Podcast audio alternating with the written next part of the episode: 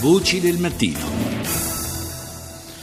Sono le 6.39 minuti e 53 secondi, buongiorno di nuovo da Paolo Salerno, seconda parte di Voci del Mattino che oggi è dedicata al referendum che si terrà il prossimo 17 aprile, lo ricordo si voterà in un'unica giornata.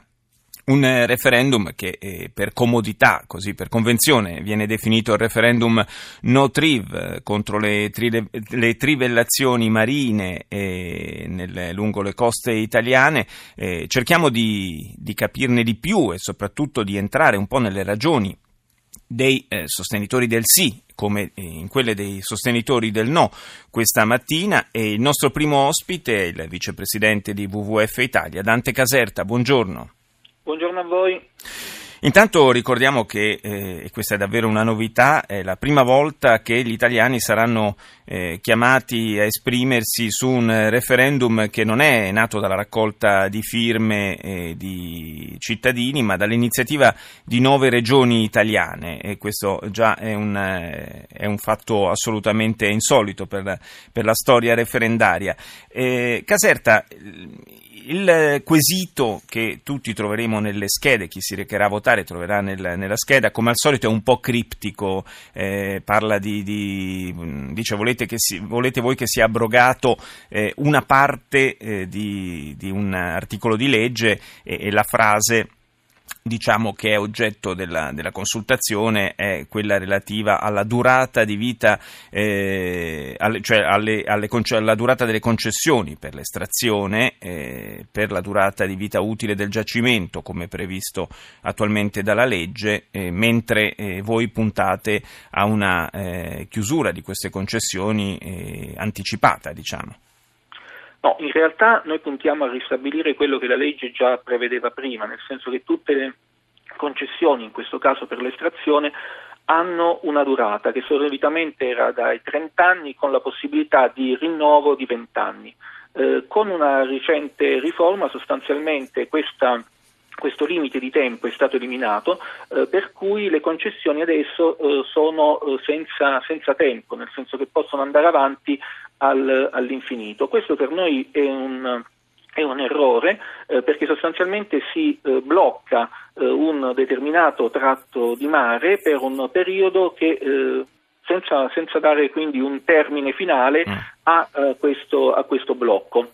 Oltretutto è evidente che una, una scelta di, di, questo genere di, e quindi votare sì al referendum per stabilire un, uh, un, termine per queste concessioni è il primo passo necessario per uh, uscire dalla dipendenza delle fonti fossili.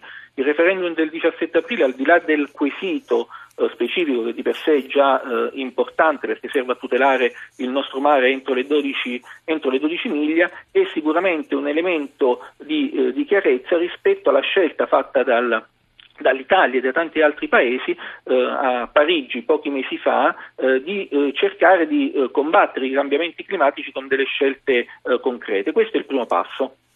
Eh, mi corregga se sbaglio, ci sono due significati diciamo, di, questo, di, questo, voto. Uno è quello strettamente eh, giuridico, legislativo, eh, e lo ha ricordato lei, praticamente è la, eh, impedire che queste concessioni vengano, ehm, vengano, prorogate all'infinito, o per meglio dire fino alla fine eh, del, del, possibile sfruttamento dei giacimenti, ed è questo è il significato più, più stretto diciamo, del referendum e poi c'è un significato politico che invece è quello di dare una, un'indicazione al governo su un cambio di politica energetica.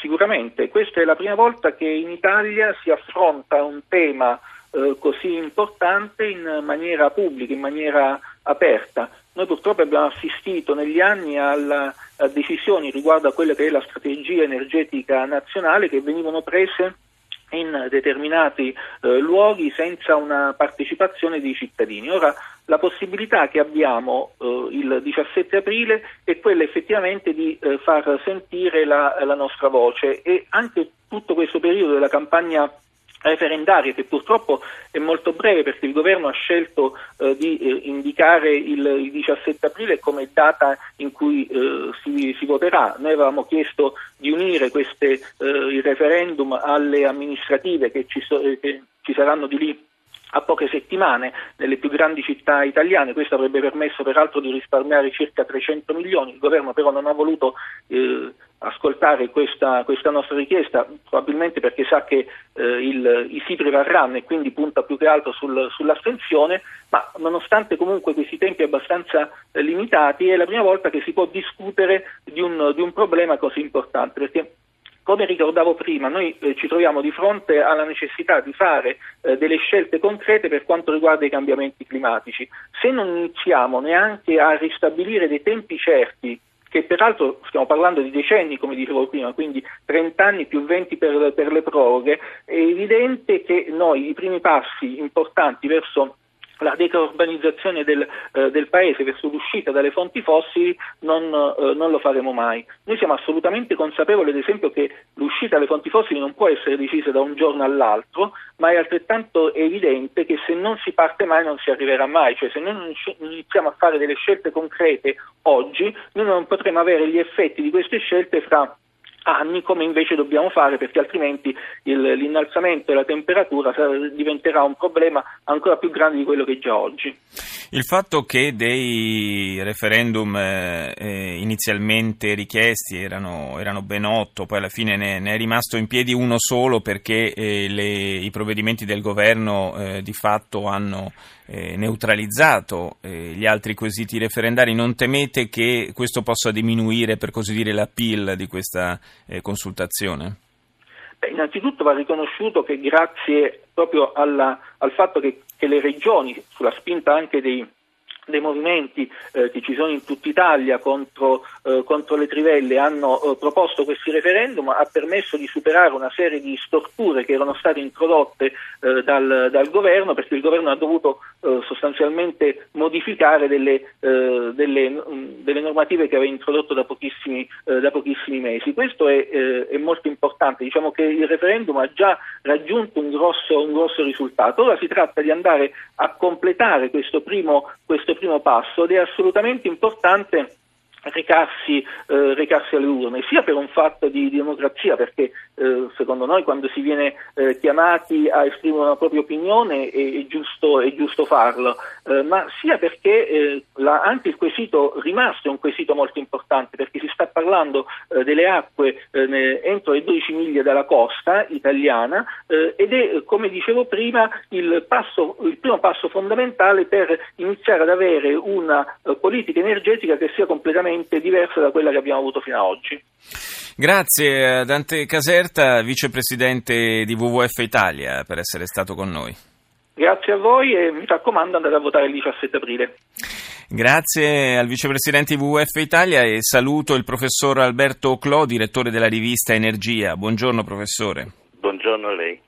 Lei è un nostro ospite oggi per sostenere le ragioni del no al referendum del 17 aprile. Eh, qual è il, la, la, cosa che la, eh, che la, spinge a sostenere eh, le ragioni del no? Che cosa non la convince di questo referendum? Innanzitutto mi rapporto immediatamente a ciò che ho sentito, sì. perché l'argomento del signore che mi ha preceduto è del tutto infondato che uno si chiede ma di che cosa stiamo parlando? Il petrolio estratto o il metano estratto non si pongono assolutamente in alternativa alle rinnovabili. Eh, a parte il fatto che il nostro paese è stato uno dei paesi nel mondo che più ha sviluppato le rinnovabili, che sono aumentate di tre volte nel giro di due decenni sull'insieme dei consumi. Siamo il, paese, il primo paese al mondo o il secondo nel fotovoltaico.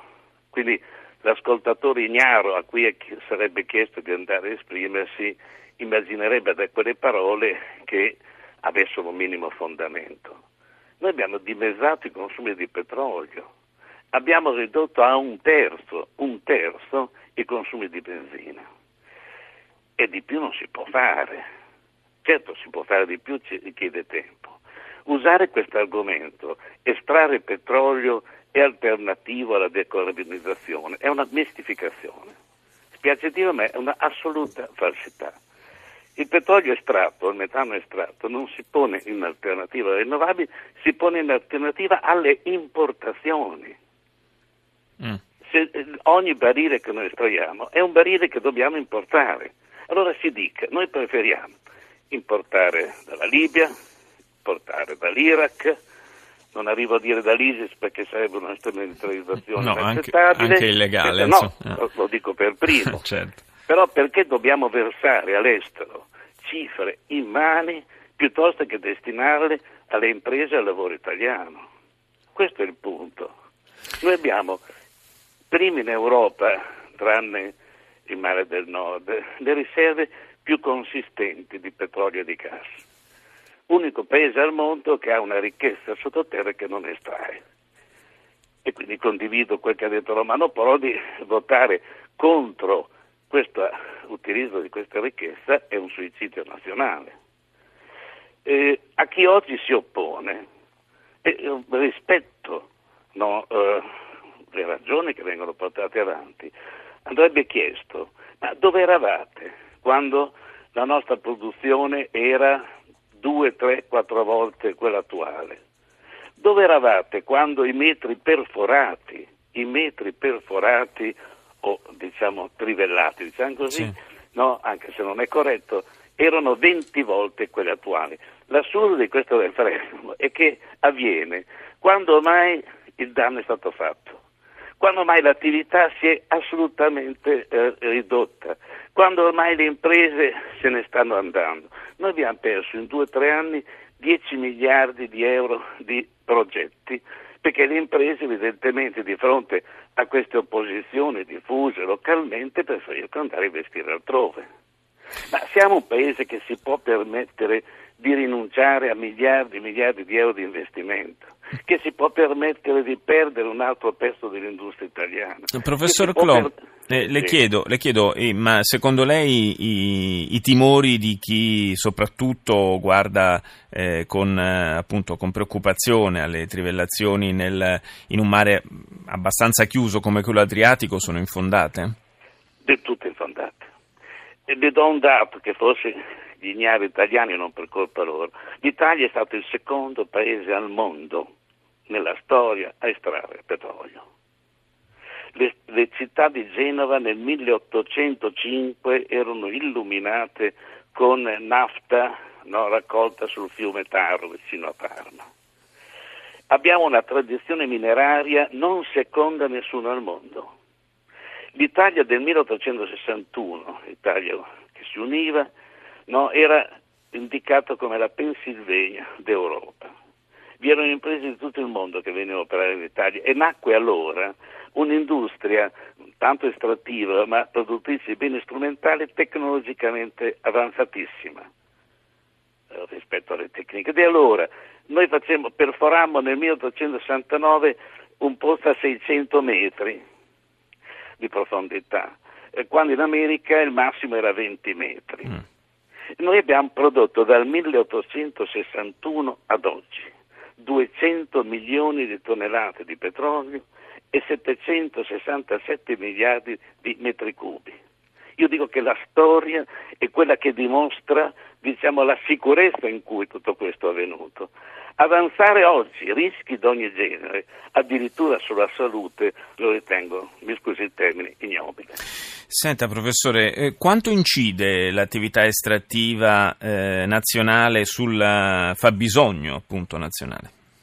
Eh, noi potremmo, guardiamo cosa stiamo rinunciando, noi potremmo raddoppiare la produzione di idrocarburi nel giro di pochi anni e potremmo quindi sostituire importazioni, ribadisco, non sostituire rinnovabili, anche perché chi fa quelle affermazioni che ho sentito prima, non veritiere, eh, dovrebbe sapere che il petrolio va nei trasporti, va nella petrochimica, va negli alimentari aerei, dove le rinnovabili non ci sono, quindi il petrolio non è alternativo alle rinnovabili.